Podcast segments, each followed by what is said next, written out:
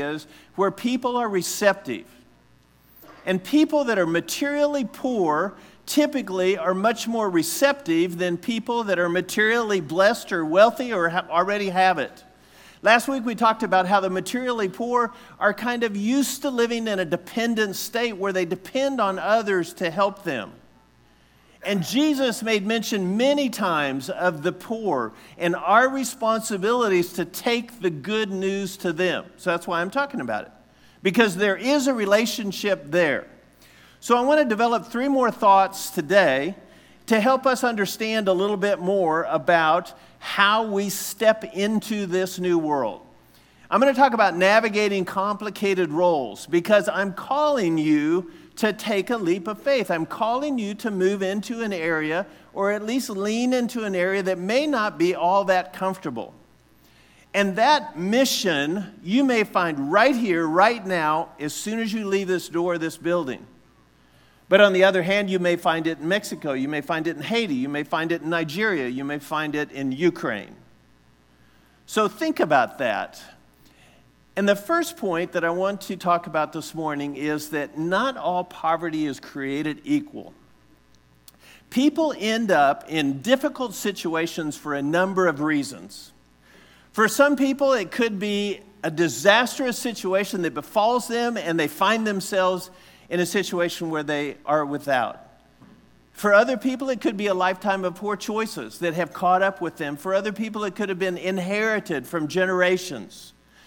But this lady from Mexico, the situation that got her where she's at could be, and in fact is, very different than maybe a homeless young man that lives in one of our major cities here in the U.S.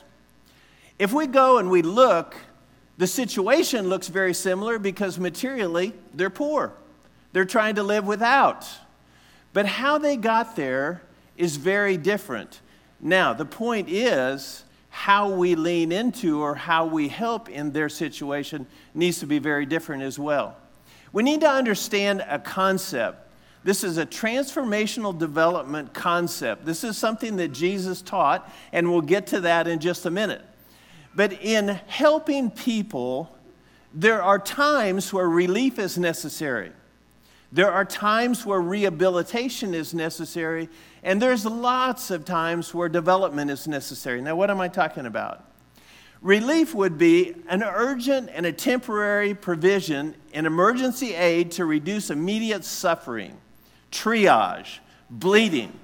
It's after the, the earthquake in Haiti. It's after Katrina in New Orleans. It's after the Twin Towers disaster. It's when something happens that is tragic and drastic and immediate, and people need relief after that. But once the bleeding stops, and people have water, and people have food, and people are kind of back on their feet, so to speak, there's still a period of time where rehabilitation is necessary. They may not have their home, they may not have clothes yet. And so there's a period where we need to walk along, and it's very appropriate to help build houses and to help people get back to where they were before the crisis hit. But in the majority of the cases that we deal with in lives around us and in lives around the world, we're really talking about development. There's not a physical or even a human disaster that's just taken place. There is habits that have built up. There's situations that have impressed themselves on a person or a family or a community. And development is a process of ongoing change that moves all the people involved, that's them and us, materially poor and materially non poor, closer to being in right relationship with God, self, others, and the rest of creation. A little review. That's what we talked about last week. We talked about last week, and I don't know if all this talk about poverty makes any of you uncomfortable, but it shouldn't. It's a subject that we need to talk about. And what we talked about last week is we misidentify a lot of times what we're talking about. And the problem is not lack of things. It's not more things that's going to fix it. It's broken relationships. It's broken relationships that people, all people, have towards God or with God. It's broken relationships that all people suffer from with themselves, your self image, with each other, the way that we treat each other, and the way that we see ourselves and the world around us to be good stewards. Work hard, earn, provide for ourselves and our families, and at the same time giving back, live in a sustainable way. Those are all relationships that God gave us in abundance, blessed us with before the fall. After the fall, those relationships were broken, damaged, destroyed. And we're going to talk a little bit about reconciliation in a few moments, and that is the process that God has been involved in ever since that day. And we are involved in as well. So, development is one of those things that slide, by the way. The picture in the background is a savings club. It's an organization that's gotten very effective in Africa where groups of people that are materially non poor, that have resources, gather, work together with people that are materially poor to help them save money.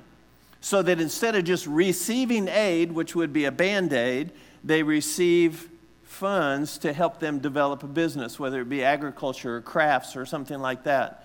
And so they're teaching at the same time. We personally experienced this last summer when we went on the mission trip down to Toluca, or excuse me, down to Ensenada. And we went, when we went down there, one of the ladies, the outstanding ladies, was Laura. And Laura hasn't been a Christian all that long, but we've seen her from the time she was converted to getting involved in the church to now, where she was one of the primary ladies that thought through what do we need to do this summer when all these gringos come down? How do we need to do it?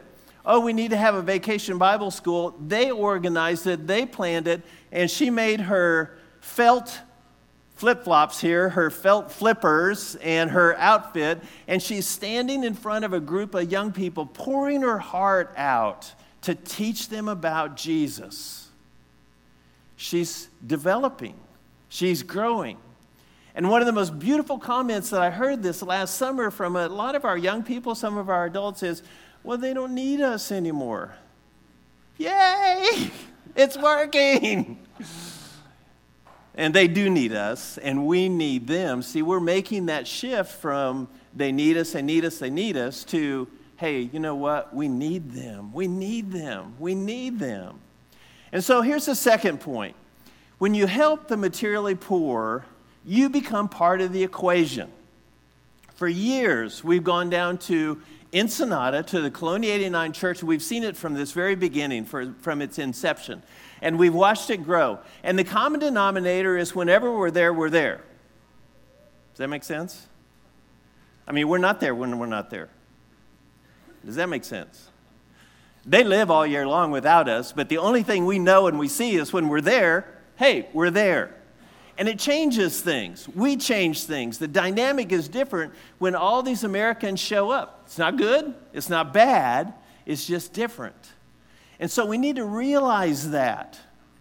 And one of the things that we do sometimes is when we show up, when we're there and we're part of the equation, we take our brokenness with us. Do you remember last week we talked about how the materially non poor sometimes kind of have an attitude?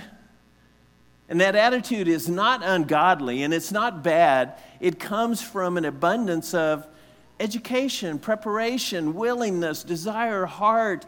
I've spent my lifetime in the, in the church and, and I want to give back. I want to do, I want to fix something.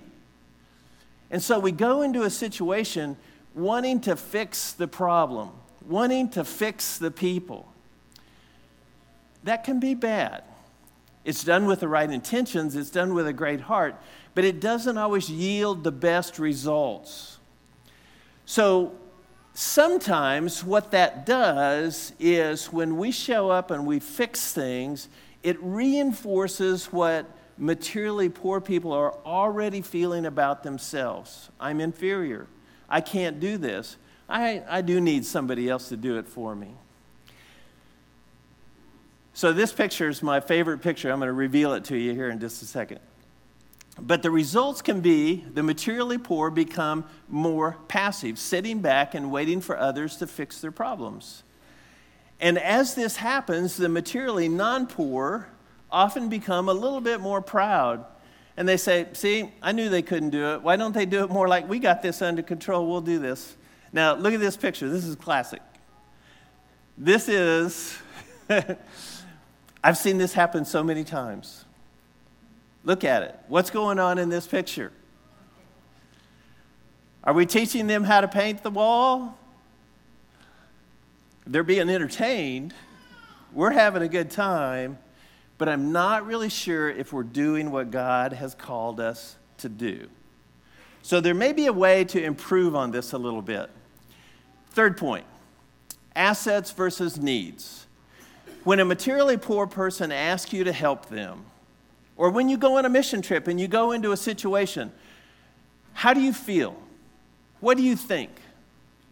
Is it ever easy to be overwhelmed? Do you look at a situation that is so overwhelming and you think, man, the government needs to be changed, the education system needs to be changed, people need better jobs, they need better houses, they need, and sometimes I think, well, they need to exercise, they need to eat right to exercise. That, you know, but we're just overwhelmed with so many things.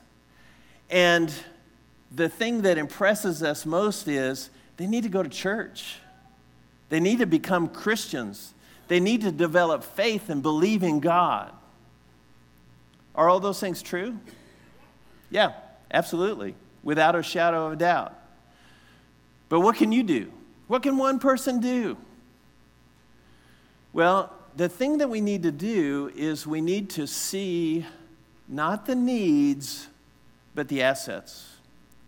An asset based approach is walking alongside low income people, recognizing the biblical truth that they are image bearers of God and they've already received gifts and resources and abilities and talents. God has already given them those things. We don't need to fix it, we don't need to do it for them. We need to learn, and this is the leap of faith, we need to learn how we can kind of help. Join in that, encourage, recognize, develop. And so I want to show a picture. I, I, sent a text last night. I, I don't want to embarrass him, but Julie's sitting right up here in front, by the way living with Tom and Roxy. Came from Haiti. Was going to NWACC. Going to end up going to U of A, Lord willing. And if you've not spent any time with him, you need to do that. A couple of weeks ago, I was over at the meal on Wednesday night, and I was sitting there at a table, and Diego and Perla were there with their friend and some of the young adults, and Julie came in and sit down, and I just thought, wow, what an international congregation we got. This is so cool. But the thing that, I mean, I just like being around you. Your personality is so positive and so God blessed. And I don't know what you were like two years ago, or three years ago, or five years ago, but I've seen God at work in him just in the time he's been here at Bentonville. I can only imagine in Haiti. So that's what it's all about. And you look at people like Bioden, who was here a couple of weeks ago who Jay and Ilita have poured their hearts into and how he's developed. Bioden can do a better job of being president of the Western Nigeria Christian College than Jay could have ever done. Would you agree with me, Jay? Because he's Nigerian because he understands his culture, he understands his people. And God is blessing him and developing him because Jay and Ilita walked alongside him for a period of time. And that's not easy. There's no manual for it, there's no secret formula, there's no way to do it. But we just got to be willing. So, I want to put out there that I believe the ultimate solution to poverty is the ultimate goal for missions. That's why I'm talking about this the ministry of reconciliation. So in Colossians 1 19 and 20, it says, For God was pleased to have all of his fullness dwell in him. That's talking about Jesus. And through him to reconcile to himself all things, whether things on earth and heaven, by making peace through his blood shed on the cross. Let's go a little bit deeper. 2 Corinthians 5:17. It's on your bulletin. If you haven't been doing the thumbnail, you can look at the back of it and it's on here. This is such a powerful passage and such a convicting passage if we think about it. And it's the reason that I'm talking about what I'm talking about. Paul writes here, he's writing to the church at Corinth that's struggling with things, struggling with gifts, struggling with relationships and he's defending his apostleship, his ministry. But I think by implication, this goes to all ministers. And I think by implication, this is for us, all of us as Christians. It's instructing us. And it says, Therefore, if anyone is in Christ, the new creation has come. The old has gone and the new is here. It's interesting in the commentaries that I've read about this, it likens it a great deal to the Exodus story. When the Israelites were freed from the bondage in Egypt and they were freed, they were let go. And they were just a couple of weeks maybe away from the promised land, and it would have been an easy march over there to go in. But things changed. And that couple of weeks march, we all know the story, it turned into 40 years, didn't it? Because of choices, because of attitudes. But he's saying that the new is here. All this is from God who reconciled, past tense, us to himself through Christ and gave us the ministry of reconciliation. The thing that I'm coming to grips with, the struggle that I have, is I always own this reconciliation process. I feel like I need to be good enough. I need to work hard enough. I need to pray enough. I need to, to not do any more of those bad things so that I'm worthy. And I'm trying to get my mind wrapped around the fact that it's done, it's finished. God already reconciled me, He already set me free from Egypt. I'm out there, I'm free. Is life easy? No, not necessarily. It's kind of deserty around here and I'm looking for something to drink, I'm looking for something to eat, but I'm free. But I'm not in the promised land yet. But I have this ministry of reconciliation. I have this responsibility of passing on what I've already received. And in verse 19, it says that God was reconciling the world to himself in Christ, not counting people's sins against them and he has committed to us the message of reconciliation. Now, pay attention to this next part. We are therefore Christ's ambassadors as though God were making his appeal through us. Let that soak in for a minute. As though God were making his appeal through us.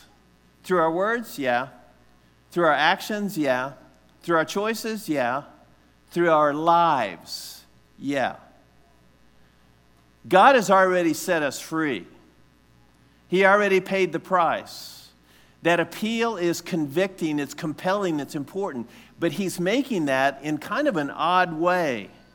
He's making that through imperfect you and imperfect me by living my life as best I can in front of the people around me. I've had a realization this week studying this material. I'm not going to be like Christ. All my Christian life, I have struggled to be more Christ like. Don't we say that to each other? I want to be more Christ like. I want to be more like Christ. I, I want to, and you know, it just dawned on me I'm never, ever going to be like Christ. I can't even get close, I can't even get in the ballpark.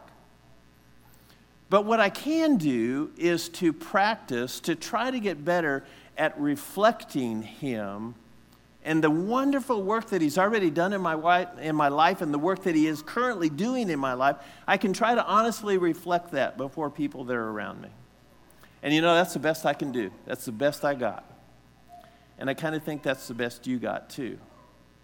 And as long as I live with this frustration of being more like Christ, I, I think I set myself up for, for failure and frustration. But if I, if I praise God and thank God for what He's doing through me, reflecting through me, I can do that. You can do that. Whether you do that when you walk out the door here or whether you do that by choosing to go on a mission trip, that's your choice. But we're inviting you. We want you to think about it. We want you to come back tonight and to hear more of the opportunities that we have. So, to close, you have a ministry of reconciliation. Take that leap of faith. Think about what God is calling you to do that might be different than you did last year. So, our shepherds are here. They're going to get up and be available. And if you have any kind of need at all, if you're wondering what that leap of faith looks like for you, then talk to them. Come let us know how we might serve you or how we might help you as we stand and sing.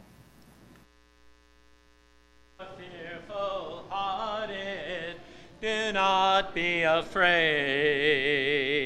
The